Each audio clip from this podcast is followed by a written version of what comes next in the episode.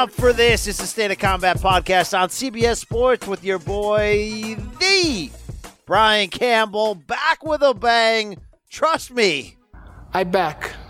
Trust me. I back. We are back, and it's a wild week for the SOC. UFC 245 is upon us, and you better believe the SOC has you covered for that and so much more. We're basically going on a podcast a day. For, 8, 9, 10 consecutive days we're rolling through. Why? We gave you the instant analysis, Joshua Ruiz heavyweight boxing rematch pod over the weekend. Gave you the regular box pod on Monday. Pro wrestling on Tuesday, previewing WWE TLC. And today, it is UFC 245 preview time. Your boy BC in the pilot's chair. You're also going to hear from UFC Hall of Famer Sugar Rashad Evans later for his sit-down and preview of Saturday's triple header, along with our own Tommy Tran of CBS Sports. I'm going to set the stage for you right now, looking back at the weekend that was, getting you prepared for the weekend to come. My good coworker, my good bro there, Brandon Wise, on a bye today, but he will be back in the near future. Here's the deal, folks. I mentioned we got you covered. Preview today of 245. We flip back to boxing on Thursday for a special interview episode. But Friday, stay tuned. Keep your ear to the ground because we're going to be deep inside those cochleas giving you the UFC Media Day pod. Interviews with the biggest names ahead of UFC 245. You better believe your boy BC in the middle, stirring things up. And then Saturday night after the card is complete in Vegas, we're going to hit you up instant analysis style to break down all things UFC 245. We got TLC WWE Sunday night instant analysis. We're hitting you hard here on the State of Combat, so please return the favor this holiday season. If you see something, say something. Head on over to Apple Podcasts, Spotify, wherever you download fine audio. And tell them BC sent you and hit us up with that 5-star review. Rate the show. Hey, drop a line in there. Tell us what you like about it. You like Sugar Rashad Evans' abs? Yeah, talk to us about that. You're going to do what I want you to do, and that's just the bottom line. Yes, and the sooner you come to realize it, the more comfortable you be with the results. Thank you, Rashad. If you want to tell us your pick for Fight of the Year, Fighter of the Year, we're going to get fired up for our year-end show. In the near future, breaking down all those words, we want to hear from you. We want to read your analysis on the air. So please, give it to us. All right. But you know what I'm here to do, and that's one thing on this show right now. Let me bang with somebody. Yes. Let somebody stand up and bang with me. And I'm gonna bang the drum. That is mixed martial arts. What's in the news? We're fresh off of UFC DC. Tito Alberto. I'm gonna break all that down. Shout out to new listeners of this State of Combat podcast that may have liked BC's work over there on Showtime, the video unique podcast show that we give you every week on Showtime's Facebook and YouTube channels called Morning Combat, in which Luke Thomas and I sit down for a half-serious, half-absurd look at the world of combat sports. Appreciate the fan base that is building there. Appreciate a lot of you jumping over to this side of the tracks on CBS Sports for what we do on here, MMA, every week. Brandon Wise, Sugar Rashad Evans, your boy BC, the trio, the triumvirate. We're maybe a little bit segregated today, separated from each other due to schedules, but you're going to be excited to hear Rashad's voice later in this show, which fights 245. He believes will steal the show. Who's going to win? Who's the most live dog, if you will? More to come on that. More to come from your boy BC after a word from our friends and sponsors. Yeah. All right. Dig it. This episode is brought to you by Shopify. Whether you're selling a little or a lot, Shopify helps you do your thing, however you cha-ching. From the launch your online shop stage all the way to the we just hit 1 million orders stage. No matter what stage you're in, Shopify's there to help you grow. Sign up for a $1 per month trial period at shopify.com/special offer, all lowercase. That's shopify.com/special offer. Hey, it's Kaylee Cuoco for Priceline. Ready to go to your happy place for a happy price? Well, why didn't you say so? Just download the Priceline app right now and save up to 60% on hotels. So whether it's Cousin Kevin's Kazoo Concert in Kansas City, go Kevin, or Becky's Bachelorette Bash in Bermuda, you never have to miss a trip ever again. So download the Priceline app today. Your savings are waiting. Go to your happy place for a happy price. Go to your happy price, Priceline. And we're back. Your boy BC getting you fired up in the world of mixed martial arts. Sugar Rashad Evans and Tommy Tran to come later in this show, giving you a detailed preview of 245. You're going to hear my thoughts as well. But for now, holiday season. Hope you're fired up. I still got a foot of snow out my window in suburban Connecticut. But, you know, I'm wrapping presents. I'm ordering them. I'm online. I'm getting fired up for Christmas. If that's how you get down, that's how Brock gets down. What else you want me to say? I mean, Merry Christmas to Brock Lesnar. Thank you, Brock. Thank you. I'm fired up for the holidays, Hanukkah, Kwanzaa, whatever you're celebrating. Please celebrate with the SOC, with the headphones in as you're out there traveling, shopping, whatever you have to do to survive. Still at Chino changes, though. Can a brother get a little peace? We had war this weekend. It was UFC DC. Overeem, Rozenstruik, and talk about the big rating turned in. I saw that press release going out for UFC on ESPN from Washington, D.C.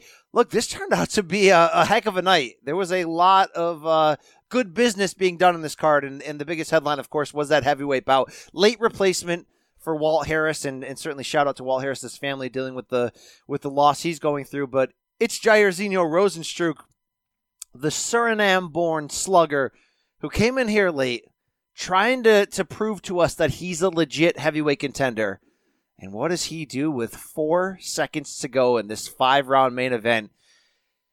He sends Alistair Overeem to hell via a right hand from the deep, dark depths that more or less broke Overeem's lip, splitting it into two. He had to have plastic surgery to repair it. A wild ending to a fight that was so interesting because Rozenstruik, however you're really going to pronounce this, 31 years old, but coming in just 9-0, 3 fights in the UFC, all 3 by stoppage, 2 of them by very early stoppage, 9 seconds over Alan Crowder, 29 seconds over Andre Arlovsky. It's tough to know exactly who a guy is at that point. You know he's got power. You know he's got sort of that rawness to him that you're like, oh, man, can I see him against all these names? Can I see him one day against Ngannou, which is obviously Francis Ngannou, a name that Rozenstruik called out after the fight ended, which, wow, you want to talk about a sexy matchup there. But you don't really know until you put somebody into a main event slot. You give them the opportunity to go 5 rounds. You put them in there against a legitimate battle-tested veteran in 39-year-old Alistair Overeem to find out what they really have, who they are really are. Are they an all-or-nothing slugger? Or can they go out there and show you wrinkles and show you the ability to bounce back? And, you know, for 4+ rounds, Rozenstruik got handled. It wasn't an embarrassing performance, but it was very technical and smart from Overeem. He switched stances. He took the fight to the ground. He sort of did all those veteran tricks that showed you, I'm going to stretch this guy out. I'm going to find out if he has the gas tank. I'm going to find out if he has the variety in his game. And you consider of what we know after the fact that Overeem entered that 5th round up 4-0 on all 3 scorecards. And by the way, I think that was the right call. It was a narrative that was heading in a certain direction. I mean, it's such a thin line between winning and losing to begin with in MMA because you can lose a number of ways. You know, wild knockout punch. You can get submitted out of nowhere. I mean, there's so many ways to lose in MMA that you're always sort of a split second away from a narrative changing drastically, but the narrative heading into the final 5 seconds for this fight was that, all right, Rozenstruik may become somebody, and he certainly has a puncher's chance against everybody. But there were elements of Francis Ngannou getting rushed into the Stipe Miocic heavyweight title fight that time where it was like, okay, Rozenstruik does not have a lot of savvy, does not have a lot of layers to him. A veteran sort of humbled him. And by the way, this would have been a good loss for Rozenstruik. It would have been one of those where you're like, okay, you're going to have to go back to the drawing board. You're going to have to improve your cardio. You're going to have to, and, well, the cardio actually really wasn't the problem, but you're going to have to really round out your game. And then with 4 seconds to go, Jairzinho showed you what he's capable of and why he's so dangerous. And yes, Overeem was fading just a bit, but the biggie boy from Suriname, the 6'2", 246-pound monster, uncorked that right hand. And it's like you give him so much credit for dialing in and going that distance and being able to deliver a punch like that. I mean, how about that elbow in the last possible second from Yair Rodriguez, that freak backward elbow to finish Korean Zombie, to be able to have the presence of mind and the commitment to deliver a strike like that so late and be able to rescue yourself from a fight is certainly a plus I want to give Rozenstruik here. And to have that sick power to basically tear apart a man's face, it's crazy that he gets this miraculous victory against a worn-down Overeem who just kind of exposed him to a certain degree for 4.5 rounds, and yet the new narrative coming out, a thin line between winning and losing and loving and hating, and now it's like, holy crap, Rozenstruik is must-see TV. He's for real. He's dangerous. He's 10-0, 4-0 in the UFC, 4 knockouts, and he's using words like Francis Ngannou. Wow, can you smell that? It is a beautiful aroma that arouses me. Me too, Connor. But, do I want to see Rozenstruik against Ngannou? Yeah, you better believe it. It's sexy as heck. But I don't think that really changes the full narrative, though. I mean, Rozenstruik had the 5-round cardio to be able to do that with 4 seconds to go, but he's still got a long road to go. And in a loss here in this spot, like, almost would have been a moral victory because of how much he has to learn. Yet he was able to pull this win out. And it's like, I want to be honest and real and be like, he's not a title contender right now. And he showed you that for 4.5 rounds. Why? Yet when you knock fools out, you can fast track and you can get ahead and you can go and you can get pushed. And he's fun. And UFC has something here. And I think I was a little bit more harsh, my reaction in the beginning of like, oh, man, he got lucky. He just bailed himself out when it's good for the division. Something Luke Thomas said this week on Morning Combat, the show I do on Showtime. He's right. The heavyweight division does need that reload. When you look at the top 10 going back 5, 6, 7 years, it's like the same late 30s retread guys just getting rotated in and out. I mean, look, Overeem's one of them, right? A Verdum, one of them. They sort of get rotated in and out, and they go on 2-fight losing skids and then 2-fight win streaks, and they alternate, and they're just there. We do need young blood. We do need these guys to take chances and find out how great they can be. So for Rozenstruik, that's a monster win, and he's going to get catapulted from it. But there is a lot to work on, and he's young for heavyweight age, and heavyweights mature late. And wow, what a wild sequence to end this fight. I mean, you really just have to stop and be like, wow, when you have that kind of power and you can end a fight in that matter, yes, you are able to shift the narrative just like that. So shout out to Rozenstruik. I don't know if you go Ngannou. Now, I mean, Ngannou's so worthy of a title shot that I don't think you want to do that next. I think you almost want to keep them separated.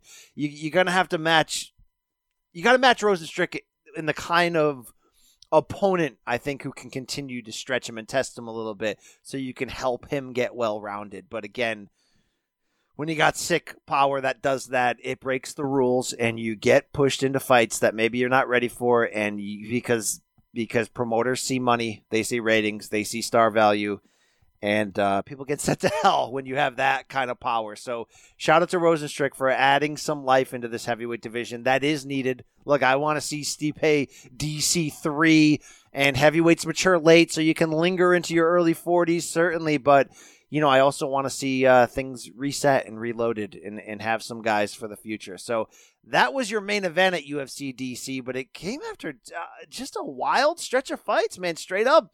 This co-main event, this 3-round majority draw between Marina Rodriguez and Cynthia Calvillo was a fun-ass fight to watch. And I question Calvillo getting the draw here. Two of the three judges give her a 10-8 final round, in which, yes, she did dominate Marina. She took her down. She took her back in spots. She was doing the Brock Lesnar, Frank Mir in the rematch type of pounding with the punches from behind. But for the first two rounds, I mean, I get how the scoring equals out to a majority draw, yet at the same time, was that really a 10-8 round? It's tough to say because Marina Rodriguez had really largely dominated the first two rounds. Her Muay Thai game was insanely good, and Calvillo had to show such an incredible chin to be able to hang in there, and that's what's so enticing about Calvillo, and was since she initially made that splash onto UFC and had that early unbeaten start, is that she has these championship-level intangibles that she's showing early. A great chin, an ability to withstand things and adjust, and aggressiveness and finishing power and all these great things. Yet she's got issues making weight and hasn't made two of the last three and came in unprofessional, 4.5 pounds overweight for this one. So strawweight's a deep division and always has been, and it's a fun division, and she's a great player in there. But if she can't make this, even with the potential of her being small, 10 pounds north at flyweight, she's really, really good. And this draw almost comes like a mini gift for the fact of how much she had been dominated the first two rounds, that maybe you go to 125 if you're her, and it's a shorter path to the top. It is what it is. It's Valentina Shevchenko on top. She's going to have that title defense coming up against Caitlin Chookagian, and there's really nobody else. And there's some young names trying to figure out if they could end up being next, but that's a division that's open. That's open for the taking. So if Calvillo can hang there and she can adjust her game, but she's talked, that might be the move. She has talked about going to the PI in Vegas, UFC Performance Institute, and really letting their doctors and trainers work with her and kind of make the decision for her. But something's got to be done. You never know if it's discipline, diet, training, all that stuff sort of mixes together. But there's too much talent there to see her not put it together and find out how good she can be. And up to this point, throughout her 7-fight UFC run, really only that one loss by decision, unanimous to Carla Esparza in 2017. She popped for marijuana metabolites afterwards, but outside of that, man, she's looked really good in all of her fights. But I almost want the story of this fight to be about Marina Rodriguez, 32 years old, climbed to the sport late, really tall for the division at 5'7", has such a fun Muay Thai style, and she's 12-0-2 as a pro, and you could argue she deserved this win, and it would have been her best win, and she's fresh off a decision win over Tisha Torres in Uruguay, beats Jessica Aguilar before that, had the majority draw with Randa Marcos, but look, she's looked really good in the UFC, and if she continues to add to her game, I almost see title potential for her at 115. I know that's always been a deep division, but that division also is in its own way reloading, and you're seeing some of these names that have been around for a while now, the Godelhas, the Kovalkeviches that are sort of trying to reload and reinvent themselves, but it's like, how much longer do they have as well, where Marina Rodriguez could be a very fresh name in there. I think she only gets elevated in the end from this performance in the rank, especially if Calvillo goes north. But fun fight card. You move on down there, and yeah, you had the slop fest. Ben Rothwell and Stefan Struve at heavyweight. Struve coming back from that very short retirement. You knew this one could get wild and sloppy and weird, and that's exactly where it went. First of all, I'll say this about Stefan Struve. Always had a great jiu-jitsu game. Always had a chin that the better fighters would find and send him to hell. He had for the first time, man, I really saw him using his size and his length and his jab, and he seemed to be putting some things together there until Ben Rothwell started kicking him in the Song Yadong and started kicking him there regularly. And the two giant misses of those kicks that hit home on Struve forced a stoppage in the fight, to end the fight, but a break. He basically used the full 5 minutes both times. Dan Miragliotta only ends up taking away, I believe it was Miragliotta, only ends up taking away the 1 point in the end, warned him the first time. Both of those kicks were so hard that I think Daniel Cormier on the broadcast nailed it. You could have DQ'd him. You gave him the big warning the first time. Second one was flush again. Unfortunately, it weakens Struve big time. Give Rothwell credit. He's had an up-and-down run the last few years. USADA failure, all that. The loss to JDS after that hot streak he had gotten on. This really weird soundbite that I like to play a lot. Right now, there is not a man in this planet They can stop me inside. Only politics can slow you, or USADA. We know that. Give him credit for he had a wounded animal in front of him, and he got rid of him, and he finished him in round two. You feel bad, though, for Struve. You saw them after the decision was read, and Struve wasn't talking trash, but was like, man, this is ridiculous that this happened. And it really was, and it's a sloppy fight to begin with. I don't think we need to see it again. Stefan Struve overall, though, did sort of look like he had more life and more potential to figure this sport out. He's only 31. Heavyweights mature late. We talked about this. He's 7 feet tall, but now you look at lost 4 out of his last 5. That's where it's tough. He did have a winner in February over Marcos Rogerio de Lima. He had the very, very short retirement. The 3 losses in a row before that to Volkov, Arlovsky, and Tibura. But, he's one of those guys because of the weird size that you're like, could he put it together? Could he ever put it together? It's hard to believe that, though, because people find his chin. And although 2 of those 3 losses that I mentioned, those were by decision, when he moves up, people find his chin. But I don't know. I'd like to see him. I'd like to see more from him and see him if he can turn this around, if he can figure out how to use his length better, really use that jab as a weapon and then mix it in with what he does well on the ground and the long legs and all that. Rothwell, he did the job. He did what he had to do. I don't know where he's going at age 36. This stops a 3-fight losing streak, so he certainly needed this win in a big way. But we'll see from here. And I really, if you want to talk about who made the biggest leap from this card, it's Rozenstruik for sure. From the idea of, seconds away from losing, getting a big, giant win that he can build upon here. But Aspen Ladd at women's bantamweight did exactly what she needed to do. Coming off of that controversial loss to Germaine de Randamie and basically a de facto number 1 contenders fight. And it's controversial because it ended so quick off of one punch, a couple seconds, 16 seconds in, whatever. You really didn't get to find out, was she on that level? Was she ready for a title shot after only, 3, 4, 5 UFC fights? She's 9-1 now, and she put it back on the map, and she looked good early against Yana Kunitskaya. Had some good moments, had a moment there where she was screaming and yelling and grunting and trying to finish Yana on the ground and seemed to kind of almost gas out a little bit. But that speech her coach gave her after the second round, if you haven't heard it, find it, Google it, go, find UFC's social media accounts or ESPN MMA, because her coach let her have it, F-bombs like crazy, and just said, like, go out there and get her the hell out of there. And not only did Aspen Ladd do that, she did it instantly with a beautiful left hook that drops Kunitskaya. It didn't take her much longer to put her way 33 seconds into round 3 to get the finish. And now you got Aspen Ladd, who's right back where she needs to be. 9-1, 24 years old. You want to talk about a future title contender and somebody going in the right direction. Bantamweight is a division that when that belt became hot potato and it went from Rousey to Holm to Tate to now Nunes, that division never reset itself. Those aging names that all lost to Rousey are really all going out to pasture, so to speak. They cut Cat Zingano. They just cut Liz Carmouche out of, seemingly out of nowhere. And by the way, did Liz Carmouche get a raw deal?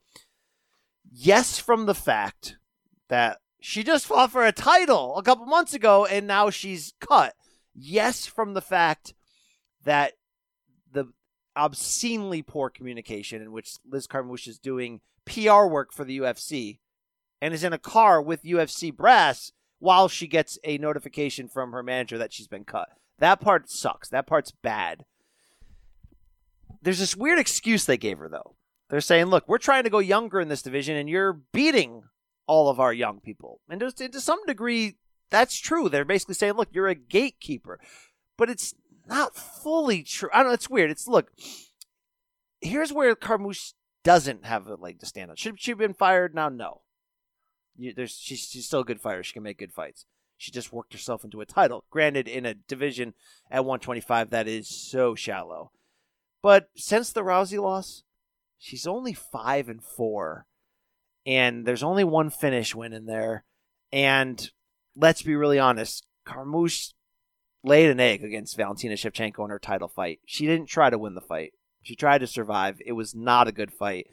Can you say Shevchenko should have tried to do more? Well, yes, but at the same time, she did try to do more. And yeah, she showed a little bit too much respect to Carmouche, but Carmouche didn't go out there and try to win it. So you don't have a ton to stand on. I didn't even think she deserved a title shot at that point. So it's crappy the way it went down, but this is what UFC's trying to do, trying to find some bodies there. I know that was strawweight and this is bantamweight, but I think this is an issue going across a few women's divisions right now. I'm sorry, that was flyweight. So look, strawweight 115 always been loaded, best division in the sport, not called men's lightweight. Flyweight, Shevchenko on top, nobody else. We're trying to get some more people to pop up there. You know, maybe maybe Calvillo can go up there like we mentioned. Featherweight, there's nobody. There's never been anybody. Bantamweight, they're also trying to reload, and this is where Aspen Ladd comes in. She is so physically strong. She can take the fight to the ground. She has really good ground and pound, and when you see her improve boxing, I'm not saying right now she's a threat to Amanda Nunes, but she could end up being. And, of course, Nunes this week, and I know I say her name. Is it Nunes? Is it Nunez? It's certainly more Nunes. Amanda Nunes than Nunez. I do kind of float between the two, though, but she's got to get past GDR in the rematch on Saturday for the title for sure. But Aspen Ladd is showing us a lot, and I really like what I'm seeing, and I really want to see her continually matched tough and show us how great she can be. Couple other pieces of business on this card. Rob Font and Ricky Simón had a heck of a bantamweight bout. 3 rounds, fun, back and forth. Simone's mullet is absolutely out of control in all the right ways. So shout out to him for pulling the. It's almost becoming like he can ponytail it in the back. It's party like crazy. And Rob Font is climbing the ladder. I really like what I saw. His jab was on point. He's 32 years old now. 3 wins in his last 4, and they're over Simone, Sergio Pettis, and Thomas Almeida. Like, that's a heck of a thing he's putting together. Only losses against the very best when you consider Rafael Assunção and Pedro Munhoz. And then the one early loss in his career to John Lineker in Brazil. This guy's showing you that he's getting in line. He's getting in line. That's a crowded division. He's getting in line. You like to see that. The husk of Thiago Alves, first-round submission loss via guillotine to Tim Means. Chuck Mindenhall, my friend at The Athletic, his boy Matt Wyman taking a hard loss there to Joe Selecki by decision. But fun little fight that kicked off with a highlight that you need to see if you haven't. The first fight of the night on the early prelim cards, a middleweight named Mahmoud Muradov. His knockout punch of Trevor Smith is insane. 1-punch KO in round 3, twisting Trevor Smith's body as it happened, and the mouthpiece going in the other direction of the punch. You got to check that one out. Maybe this is a fighter to watch. It's one of those highlights where you're like, wow. And then that other highlight to see, they had a catchweight bout at 148.5 pounds, and Bryce Mitchell submits Matt Sales by twister in round 1, in which he's got the north side of his body stretched in one direction and the south side stretched in the other, only the second time in history. I believe Korean Zombie was the only other person to pull that submission off. And Bryce Mitchell is 12-1 now. Guy doesn't even have a Wikipedia page, but he's making noise. He knows what he's doing in the interviews. He's like, I call him Redneck Richard Gere. He's charismatic. He's bold. He's brash. This is a man I need to see more of. Now, it was Mitchell's opponent, Sales, who missed weight. That's why that was a catchweight bout. But you're talking about a guy at featherweight here who I'm interested. UFC DC was a good piece of business. Shout out to Sugar Rashad Evans working the broadcast for ESPN, our buddy there. Like I mentioned, Brandon Wise will be back last week. Sugar Rashad will be here shortly later in the show to break down 245. But also this weekend, we had the gas station hot dog of mixed martial arts. You heard our bonus episode last week previewing it. It was Tito Alberto. Which side are you on? The biggest fight in Combate America's MMA history. It was a pay-per-view in the U.S., and it was extra sloppy, like you could only guess it was. Shout out to Tito Ortiz for at 44 being in hella shape. But this was a one-sided matchup on paper. Alberto Del Rio, El Patron, whatever you call him, former WWE superstar, 42 years old. Yes, had a fight background, 9-5 record in MMA, but had lost when he would ever step up to big fights in Pride. hasn't fought in a decade. He came in great shape himself. He did show toughness in this fight. It only went a round, and he got taken down at will against Tito, but he used his size and the, you know, what's left of his amateur wrestling background to, like I said, survive at times. And, you know, I'll give him that, but this was completely one-sided for Tito Ortiz. He was smart, intelligent, patient, poised in how he delivered the ground and pound to eventually set up the choke. Alberto got the fight back to the feet a few times, but it was one-sided, like it should have been. And Tito, look, his careers, man, his career is so long, and I can't believe it's in like its fourth or fifth chapter, and it probably shouldn't still be going on, yet he's 5-1 since leaving the UFC.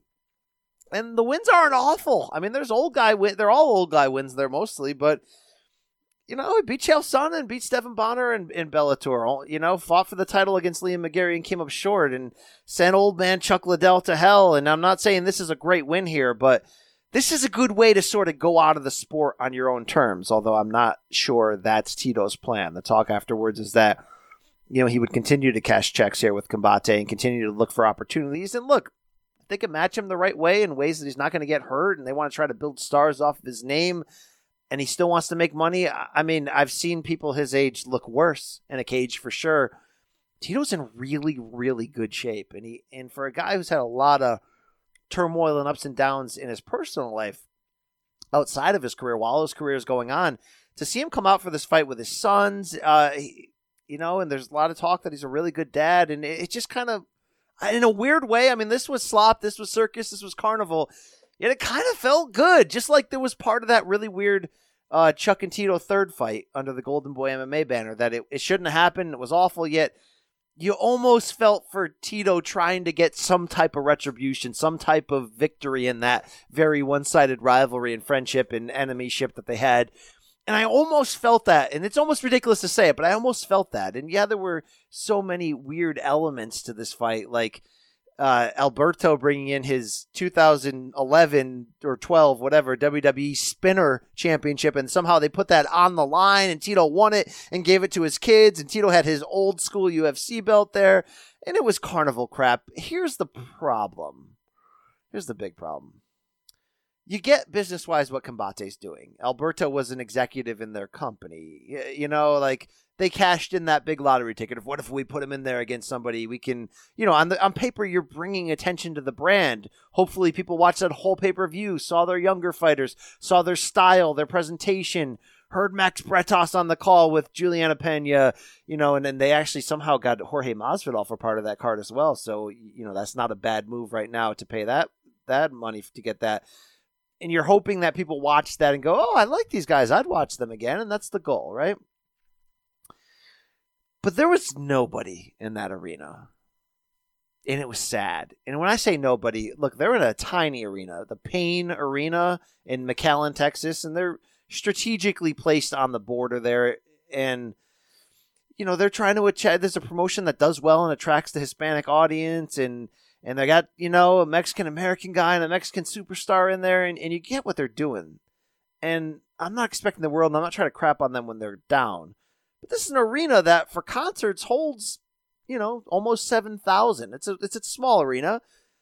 But the first thing I noticed when that broadcast turned on and you saw the house lights go on and the crowd is that there was nobody there. And when I say nobody, there was nobody there. There were only people scattered in the front seats around the cage. I mean, it looked maybe like they had 2,000 in there, and that's really, really bad. I don't know how you don't, and maybe they did this. I don't know. I don't know how at that point you're not so scared of having this happen that you don't go paint the town, paper the town, knock on every door, and just throw free tickets at people because you can't have this as a visual. And the thing is that it's like I got to give them some elements of credit. There was a lot of pro wrestling to the build to this fight, to the press conferences, to the weigh-in, which really was theatrical almost. And they pushed each other, which is what you want them to do to sell this fight at the weigh-in. The entrances for this fight were like professional pride looking, like it was a good-looking show. And then you look around the crowd and you're like, oh, we really are at a gas station. And here come the two hot dogs. And I mean, what do you expect, BC? I know it is what it is, but what it is Well, it wasn't good.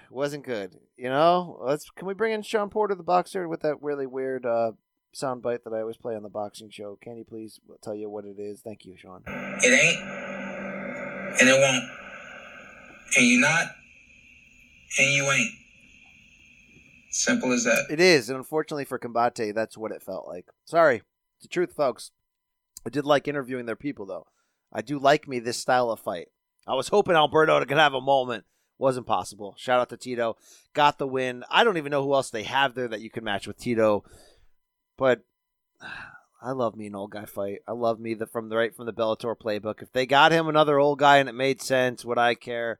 Yeah, I'd probably have him on my podcast. Maybe that's a character flaw. You deal with that. I watched it. Shout out to Tito. Thank you. All right. Yes, indeed. Okay. His chin is deteriorating. Yeah, so is mine. All right, Connor, thank you. Little bit of news we saw this week in the MMA news cycle. I really don't like what's going on with this Frankie Edgar situation. He was already on the books to fight Corey Sandhagen in January in a co-main event. And UFC fast tracks him for a December 21st card in Asia. It was supposed to be the return, finally. The return at featherweight of your former title contender coming off of so many injuries. T-City, Brian Ortega against Korean Zombie in like a hella good match that you have to see. Ortega's unfortunately hurt. He's going to be out at least 3 months. I mean, this is tough because he's been out for a year now, and we never saw him make that comeback from that damaging title loss to Max Holloway, in which on one side, his face fell apart. It was a damaging loss. Yet, I'm going to go to my grave telling you he was coming on in that fight. He had Max backed up. He figured it out. A guy with great jiu-jitsu was basically like, I'm not even going to try to take this man down. I'm going to try to just walk through him. And he was willing to go out in a shield, and we never saw him again. So this is a step back there. UFC, though, in some ways did the right thing, right? They go, who's in that Rich Franklin category? What does that mean? I always say that. When you are a veteran and you're no longer in the title picture, but you can float weight classes, you can sell tickets, you still can make fun fights, all that good stuff, you just stay in the bullpen. Who's in that spot? Frankie Edgar. They call 38-year-old Frankie Edgar. They say, you want to fight, Korean Zombie, save this main event. It's probably for a big last-minute paycheck. He's like, heck yeah. He's also a company man. He's also a guy who's willing to fight at any time. Okay? He takes it. Yet UFC does not take him off the books against Corey Sandhagen a month away from that. That's not good. I don't even care if Frankie Edgar wins this fight. How do you not take damage in a fight against Korean Zombie? How are you not jeopardizing the future business of that co-main event against Sandhagen? I think it's just a bad look to do that. It's one or the other, okay? And it's weird because Frankie was trying to reinvent himself at bantamweight. And now this featherweight opportunity comes up, so he just drops everything and takes it. And I'm not mad at that. He can be this generation's Rich Franklin and float weight classes and just sort of fill in. He's not in the title picture anymore. He, they rewarded him. They gave him that max title shot. It never happened. He never became a two-division champion. He's an all-time legend. He's great. But did you not remember what happened to Michael Bisping? When he got submitted and beaten down by GSP, lost his title. And then, less than a month later, the UFC sent him to China in that main event against Kelvin Gastelum and let him get sent to hell. It's a bad look. It was a bad loss, a bad look. He was still under medical suspension from New York, and they got that cleared. It's just not good. These guys are old. You cannot do it. If 29-year-old Chris Lieben wants to be a crazy psychopath or Donald Cerrone and take 2 fights in a week, maybe. You can't do 2 fights in a month for 38-year-old Frankie Edgar against top-level competition. Bad, bad look. I hope they do the right thing and make that stop. All right? That's it. That's what I got for you, okay? DC says the trilogy bout with Stipe might not end up happening until the summer. That's fine with me. Just make it happen, all right? That's the only fight that would get me to give up on my dream of DC John Jones 3 and do that at heavyweight. We may not ever see that, and that's fine. But DC Stipe 3 is the fight to figure out who's the best heavyweight in UFC history, besides Kane. And I know you're going to say, well, Kane, Prime for prime, Kane's the best heavyweight UFC ever had. You know that deep in your heart. I know you do. I know you do. As you're listening to this, I'm probably on a plane headed to UFC 245 this weekend. I'm fired up. I'm fired the heck up, folks. This is a loaded card. Loaded. 3 title fights atop it.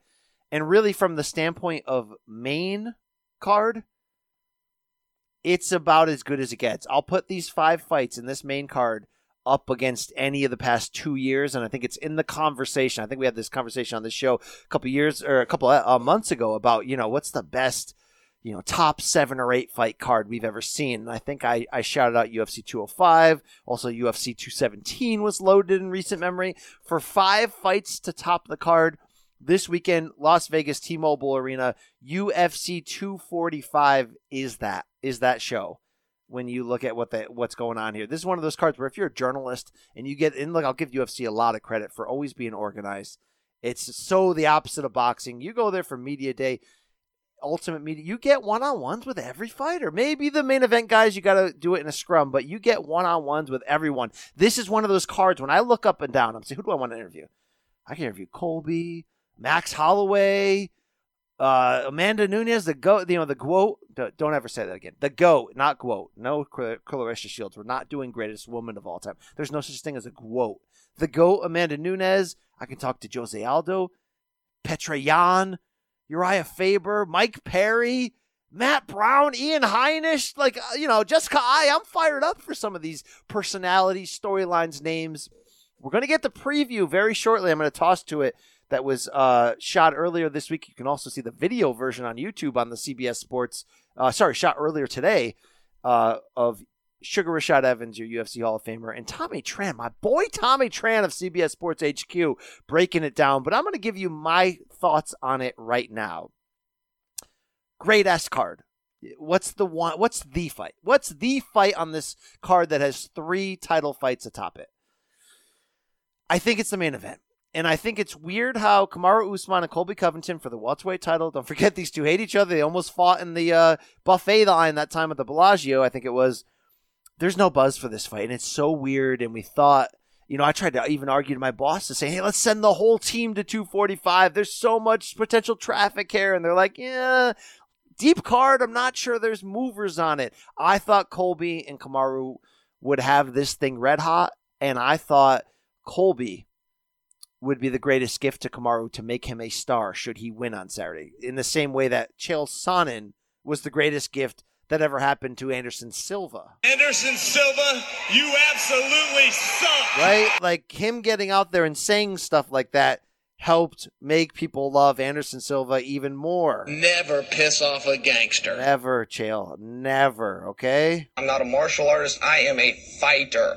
He made Anderson Silva just as much as Silva's sublime ability during that window that they were rivals. When Anderson Silva walks into a room, you could hear a rat piss on cotton. I thought Colby would do that. I feel like it's dead leading up to there. It's fine. This card's still going to bang. It's still going to be great. It's still going to be fine. But this fight is so compelling because Colby's on this 3-year run of doing this character, and he claims he was almost cut by the UFC for being boring, and that's where this MAGA character, this crazy guy who tries to make everybody mad, started. And people say it's an act, and it's a great act because it makes you hate him. It makes you care. I didn't think he was this fighter. I still almost don't believe it, even though I watched him do this against RDA, Damian Maia, Robbie Lawler earlier this year. I cannot believe he has that gas tank, that he's that quick, that he's that relentless. But he doesn't have a striking game. And yeah, I know you can make the same case about Kamaru Usman, the champion, not finishing fighters. But Kamaru Usman batters fighters, though. Batters them when he takes them down. And that's the difference. They both suck the life out of your gas tank. Tyron Woodley, I never would have guessed that Usman would have handled him like he did to win the championship. Woodley, to me, was that unsung pound-for-pound hero that you're just like, he's figured out the game. He's so efficient. He knows what he's doing. He was helpless. So now you're taking 2 dominant wrestlers that have different ways that they attack their wrestling, but when you get this type of skill level together in the same skill, how many times have we seen this? Their wrestling can cancel each other out. I don't know if that's going to happen this time because the way that they set up their takedowns and the way that they attack their wrestling is different. Luke Thomas does a great technical breakdown on Morning Combat Dissected of why that is different. I think if you go back to when this fight was announced, he did a whole episode on it. But if the wrestling cancels each other out, I love Kamaru Usman in this fight. Look, Colby's better than he has any right to be, better than we thought he was. He's proven us wrong at every stop. If he wins and he does the full shtick, there's no really telling what he can become as a brand and celebrity and a sort of hate watch for people. I just don't think he's got the dog in him that Kamaru Usman potentially has. Some people think it's one of them are going to figure it out with their wrestling and they're going to dominate this fight. I just see Kamaru Usman as a guy who can finish. And I think he's more aggressive. And if this I kind of hope this becomes a weird fight. What do I mean by that? Do you remember when Damian Maia and Ben Askren recently fought? And we're like, you know, one of the best wrestlers in MMA history against maybe the best jiu-jitsu grappler practitioner in MMA.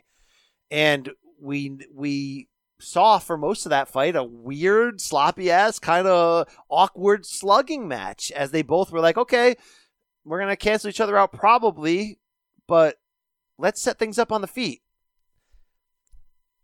You never know what can happen. If Colby and Kamaru's wrestling cancels each other out and they have to try different things that they're not really used to or known for, this could be an interesting fight. And I think either way, there's going to be drama here. I think either way, this is going the distance. And I think even though Kamaru has a better chance at finishing Colby in my mind, they're both tough. They both have such high gas tanks. They both are so, their work rate is through the roof that I think Usman wins the decision here. And I think it's going to be fun. I think it's going to be dramatic. And I can't wait to see the adjustments that are made in there. And certainly, you know, I'm excited about Max Holloway and Alexander Volkanovsky. You could make a case that this could end up being Holloway's toughest title defense at featherweight because Volkanovsky has just done everything right. And he can fight, man. He can bang. And he can do a lot of different things. We don't know. We know he's really good. We don't know if he's great. To beat Max Holloway on this run that he's on, you're going to have to be great. And Max bounced back from that Poirier loss that was a little over his head. And he caught the wrong guy on the wrong night because Poirier was determined. I was there at that fight in Atlanta in April, and it was insanity for 5 rounds. But Max has this crazy ability to just bounce back, man. When we think his health is in danger, when we think he's taken too much damage despite being so young, he just stays at it and proves me wrong. I kind of feel like he's just going to do that again because he commands distance so well. You can't take him down. His volume's crazy. His chin is crazy. And he just kind of wears you down. Yet how many times have we made in title fights, especially when a changing of the guard happens, do we not see that coming in? We pick the champion of old and say, you know, he'll just find a way to do it again. And then the new guy comes in and he shakes things up and he knocks him out. And you're just like, wow, I should have saw that coming. By the way, Kamaru Usman and Woodley, same thing. Still, I love Max Holloway in this fight. And I love this card because Holloway Volkanovski probably has the most potential of any fight on this card to just be a banger, just be a fight of the year. And it may end up being, even though I like the drama and the storytelling a little better in Kamaru Colby, even though I really don't think that fight has maxed out its potential. But a real interesting bout is this women's bantamweight championship bout, Amanda Nunes, Germaine de Randamie. And de Randamie's live. GDR's tough. She's tough. I know they fought before. I know Amanda, a much younger Amanda, took her down and just dominated her. But that fight took place a long time ago for both of them in terms of who they are and where they're at. November 2013, 6 years ago, okay?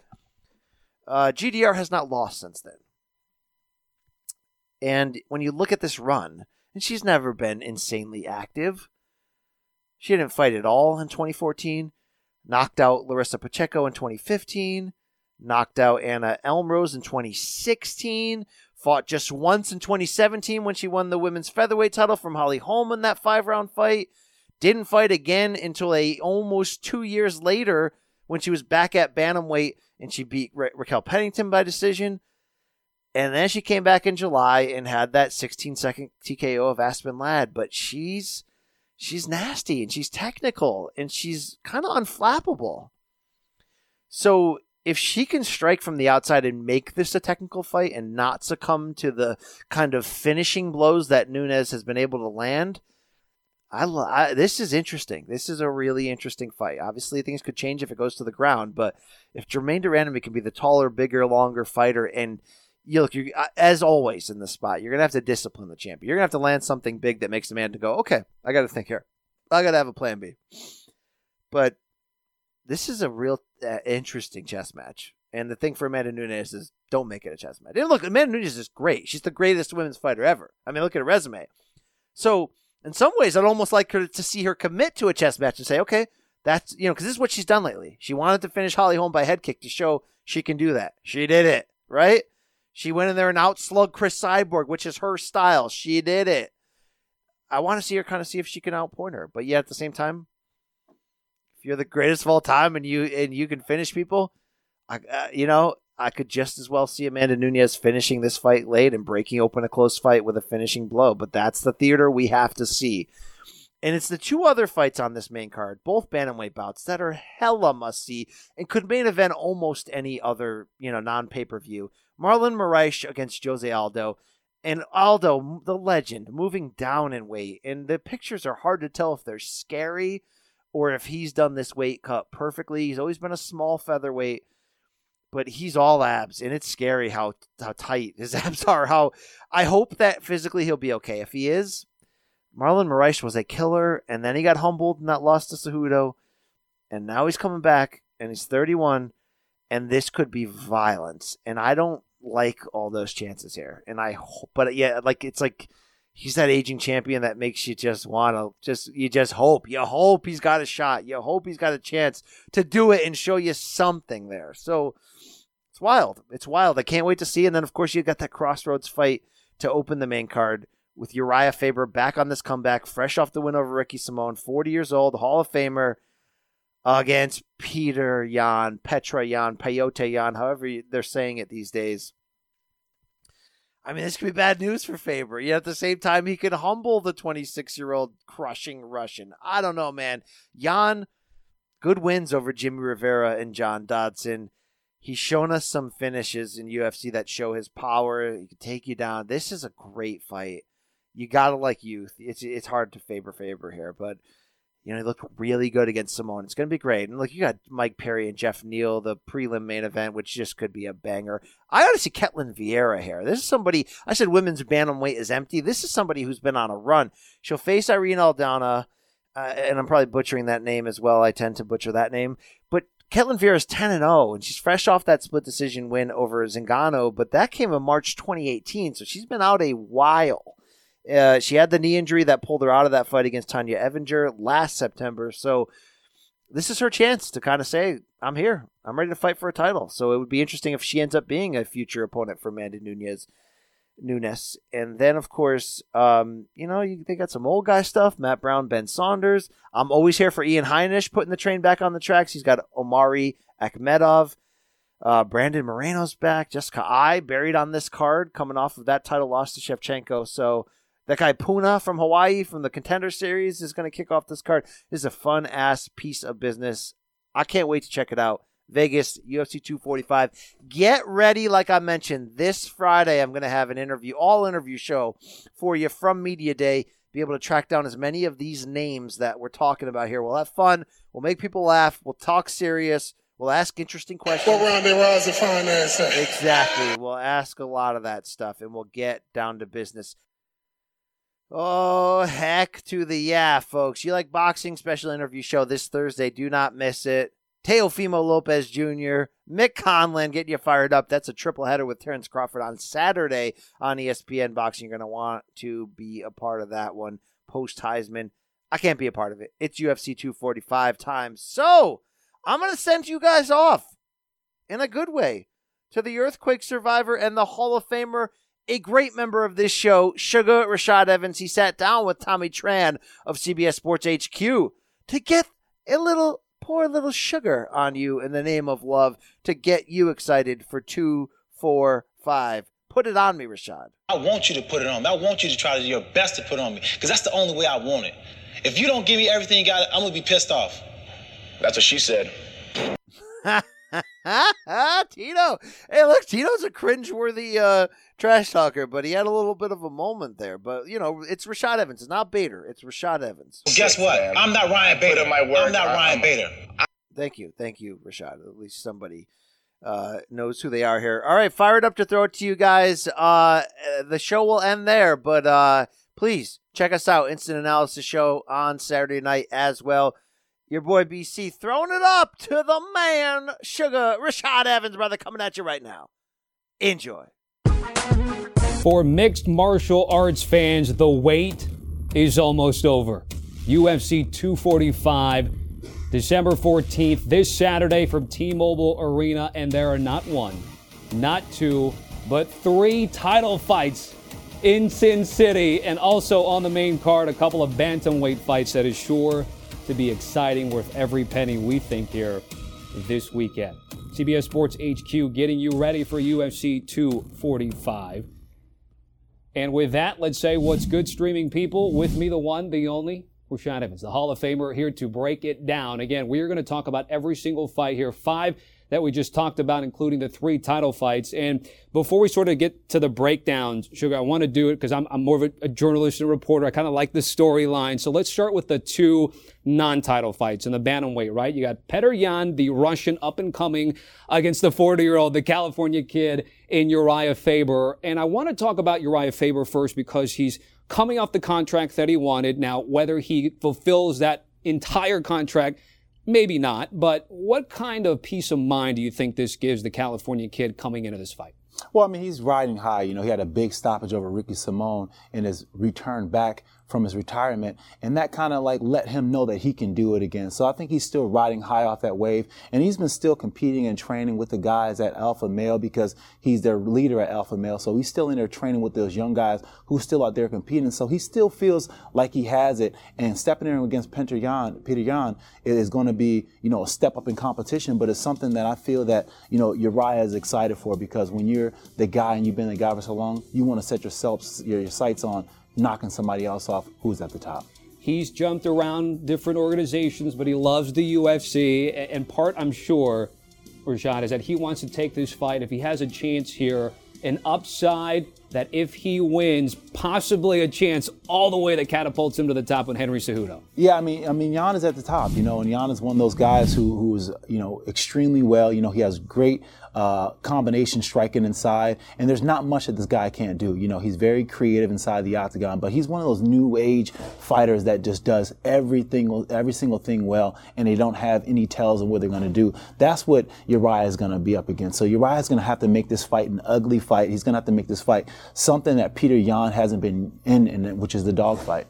What, since you mentioned it, sort of what Uriah needs to do, and the emergence of a Petr Yan, a boxing striker guy, he's added Muay Thai to his repertoire. What stands out to you about the growth of his game and how he's evolved in such a short amount of time here? Well, I think, you know, with Petr Yan, it's just, you know, his mindset when it comes to, you know, stepping in for these big fights, because it's one thing to be that guy, but it's another thing when you're stepping up against big competition, and now he's going to step up against big competition with Uriah Faber, and in order to, you know, get the title shot, to get the nod, he has to, you know, have an impressive win, a knockout over a guy like Uriah Faber to prove that he's in the conversation. All right, Petr Yan's coming in as a 5-1 favorite. Who do you like in this one and why? I like Petr Yan. I mean, you know, the favorites don't lie. I think that, you know, his activity inside the octagon, you know, his youth, his combination, his total game when it comes down, I think is just, you know, it's on another level. And I think that in order for Uriah to be able to match that, he's going to really have to catch him and cause, you know, Petr Yan to shell up and make a mistake. But for the most part, I just can't see Petr Yan making a mistake. All right, Yan will look to get the victory, again, try to catapult himself in contention for a title fight. Ahead of him is Marlon Moraes, and you got Jose Aldo, so 1-3, an all-Brazilian matchup. Give me the keys to this one for you. Yeah, I think the big key is here, you know, for Marlon is just to go out there and to, you know, use his game. You know, Marlon has a really good good striking game as well as a good transitional wrestling game. You know, he has Mark Henry in his corner, and Mark Henry is a maestro when it comes to calling plays, you know, because he has a code and he calls codes, and you just do whatever code that he calls. So, you know, you have another man in there with Mark Henry when it comes to that. So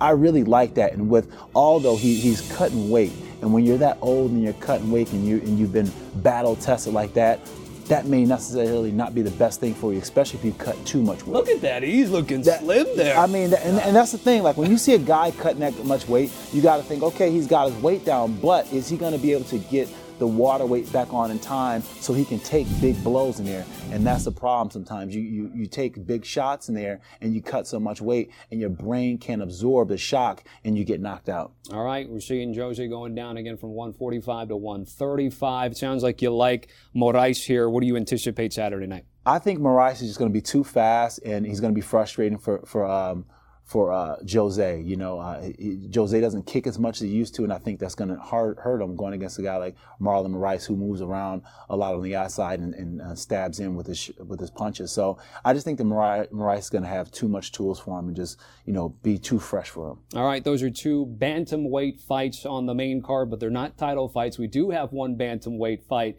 that is for the title. It's in the women's side, Amanda Nunes and Germaine de Randamie. It is a rematch, although it's about 6 years apart. First off, I want to ask you, because I went back and looked at the video of the first fight in 2013 out at the military base in Kentucky. And, you know, they're both relatively unknowns. And we obviously know now what Amanda has been able to do. But when you've gone that far from fighting someone from Amanda's side, she's taken Shevchenko on before, but this will be another time with a big gap in between. What do you think that is like as a fighter?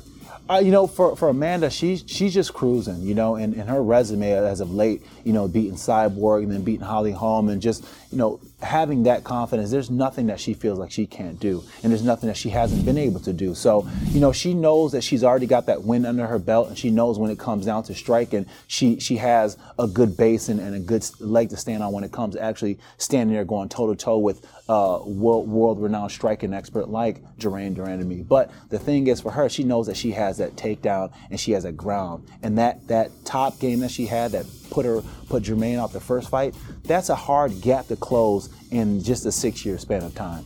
It was a little interesting because Nunes got on top of de Randamie, and then Herb Dean came in and stopped. A little bit controversial in that first round. So on the other side for de Randamie, we know, obviously you mentioned the striking ability, the Muay Thai coming from the Netherlands and having her background.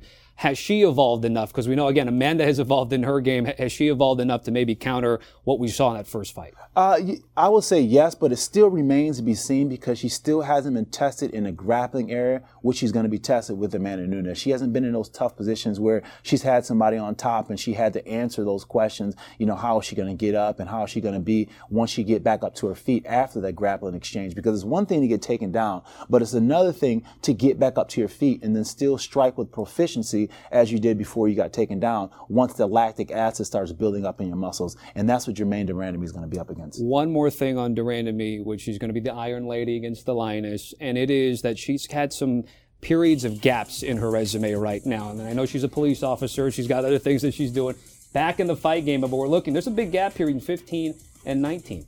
Yeah, and those gaps can definitely hurt. And I think that, you know, the gap that she had when she took the time off with the Holly fight, it was just kind of figuring out, you know, her feelings were kind of hurt and some things she was working out in her personal life.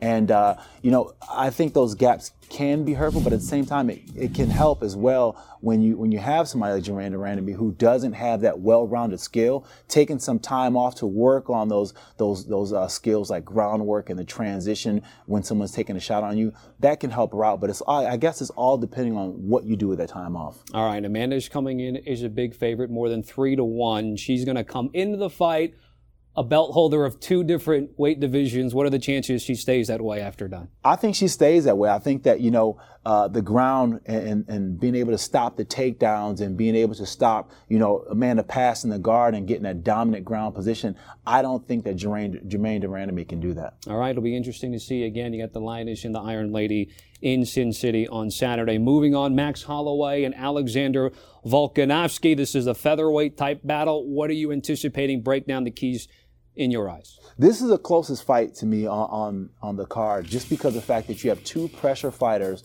and you have both guys that have power in their shots. You know, I think Volkanovski has a little bit more power in his shots, but you know, Volkanovski is one that can bring the pressure and bring the pace. And that's something that Max has been able to do so very well. He brings a pace that a lot of people can't stand up to, and he ends up having everyone fades out as the fight goes on. But with a fighter like Volkanovski, he's a fighter cut from the same cloth as Max Holloway, so he's going to be able to go in those dark corners with him and push the pace like Max Holloway. Now, the key here is if Max Holloway has cut too much weight, then that's going to cut in his ability to go and push the pace and match a Volkanovski. And that's where the can Max lose his fight? Yeah, that's where the Max can lose his fight, because if Volkanovski can bring the pressure and bring Max into that place where a lot of fighters can't bring him because they don't have the stamina that Volkanovski does, then we're going to see if all the hard weight cutting through all the years has affected Max. Volkanovski, you mentioned the stamina, former rugby player, was like north of 200 pounds, and now he's cut it back, but maybe still keeping all the power that he has in there. So who do you like in this one? Man, this one's a tough one to call, but, you know, I got to go with champ. Yeah, I got to go with champ Max. You know, 14 wins in this weight class, you know, that's a really hard number to beat, and that means that he knows the rhythm, he knows how to get it done. I got to go with Max on this one. All right, Holloway right around more than $1.50 favorite against Volkanov. That one for the featherweight title bout. Expect a lot of thrown punches and strikes there. Lots of pace with these two guys. And we've got to end here with, it's funny because I dubbed this sort of the Boca Raton Bowl because both guys are South Florida guys, but it has the implications of like the Sugar Bowl or the national title because it's Kamaru Usman and Colby Covington, the Nigerian Nightmare and Chaos. This is one that is really exciting to me. Just from a fan's perspective here, put just from your fan head, how excited are you for this fight? I'm excited, and I'm super, super excited just because, you know, both of these guys, they're cut from the same cloth. You know, you look at their statistics, and you really can't tell them apart. And they fight so much alike, and the hate between them is so real that you know that something explosive is going to happen inside that octagon. From Colby's perspective, again, he's been wanting to fight for the strap, right? And you know very well how tough it is to maneuver a fight that you want while winning, which he has. He had to really get the Lawler fight under his belt, which he did. How do you think he and his camp have navigated up to this point to get this fight? I think it's been perfect. You know, Colby takes a lot of criticism for the way that he is, but for the most part, when it comes to fighting and when it comes to getting the fights that he wants, he does great business. And, you know, this guy right here, Colby, is somebody that you love to hate, but at the end of the day, you cannot deny what he brings to the table. This guy is a pressure fighter who comes forward, and he has skills. You know, he's very athletic, too, sneakily athletic. You know, there's a couple kicks that he's thrown in his fight with Robbie Lawler that I didn't think that he could do on an athletic level, but he just did it for fun, and it shows that he has another level that he can hit if he wanted to. So that's the scary part about a guy like Colby Covington, is that he's a trash talker, brings a lot of pressure, and you haven't even seen the best of him yet. All right, so we had Colby Covington against Lawler in August, then Kamaru Usman, of course, with Tyron Woodley earlier in the year in March. Before I get your pick, give me a path to victory for each fighter. So let's start with the challenger in Colby Covington. He wins if he does what? If Colby Covington wins this fight, he's going to be the one who's going to be the hammer and not the nail. He's going to have to put the pressure forward, but more importantly, he's going to have to put Kamaru on his back and make Kamaru work from his back. Even if he doesn't hold Kamaru down, the more he gets Kamaru to work off his back, the more he can cut into Kamaru's gas tank, and that's what it's going to be about. Who's going to be able to handle the energy more proficiently in this fight? And the winner of that, I believe, is going to be the one who controls the wrestling pace. So on the other side, Kamaru, what in addition to what you talked about, will he have to try to exploit there with Colby? I think for Kamaru, he's going to have to use his power. He's a bigger, stronger fighter, so I think the power for him is going to be the X factor. Can he hit those powerful shots? Can he hit those, you know, big, powerful punches that's going to bring pause to Colby? And that's what I think. If he brings enough power with his punches and with his takedowns, then it's going to kind of slow Colby down, because no one wants to walk into a punch or heavy anything. You know, you're gonna I guess, hold back on your own when you feel that kind of power on you. All right, so the odds for Usman, much like they are for Holloway and Volkanovski, Kamaru is the favorite. You've gone with the favorite each time. You doing it the same here at the end? I got to go with the favorite on two levels. One, because I really believe that Kamaru is a favorite, and I really believe that he does have what it takes, and it's just because of the fact that he's powerful. They have identical games, but I think that when it comes to endurance and when it comes to power, I think Kamaru has that. But another reason why I just feel as, you know, he's my brother. You know, we trained together for the longest time, and I honestly believe, you know, his maturation in this division has been something that is very impressive, and I think it's something that's going to keep going forward. You know, he's really, you know, took to being champion on another level. I've never seen a more focused Kamaru working through injuries, and there's nothing that I can see that Colby can do that's going to really hurt him. I'm excited, man. You know, ever since you went out to Vegas over the summer for International Fight Week, you had your speech, shaking the ground. We had some earthquake stuff, too. We've had really good cards ever since then. UFC 242, 3, on and on, the fight nights, and now getting ready for 245. Hall of Famer, certainly appreciate it. Thanks for the time, as always. And catch Rashad Evans and our guy, Brian Campbell, the State of Combat, the host. They are great boxing, wrestling, and MMA. Download, subscribe, and make sure you rate today. Again, Rashad going with all the favorites here in terms of the five we talked about today.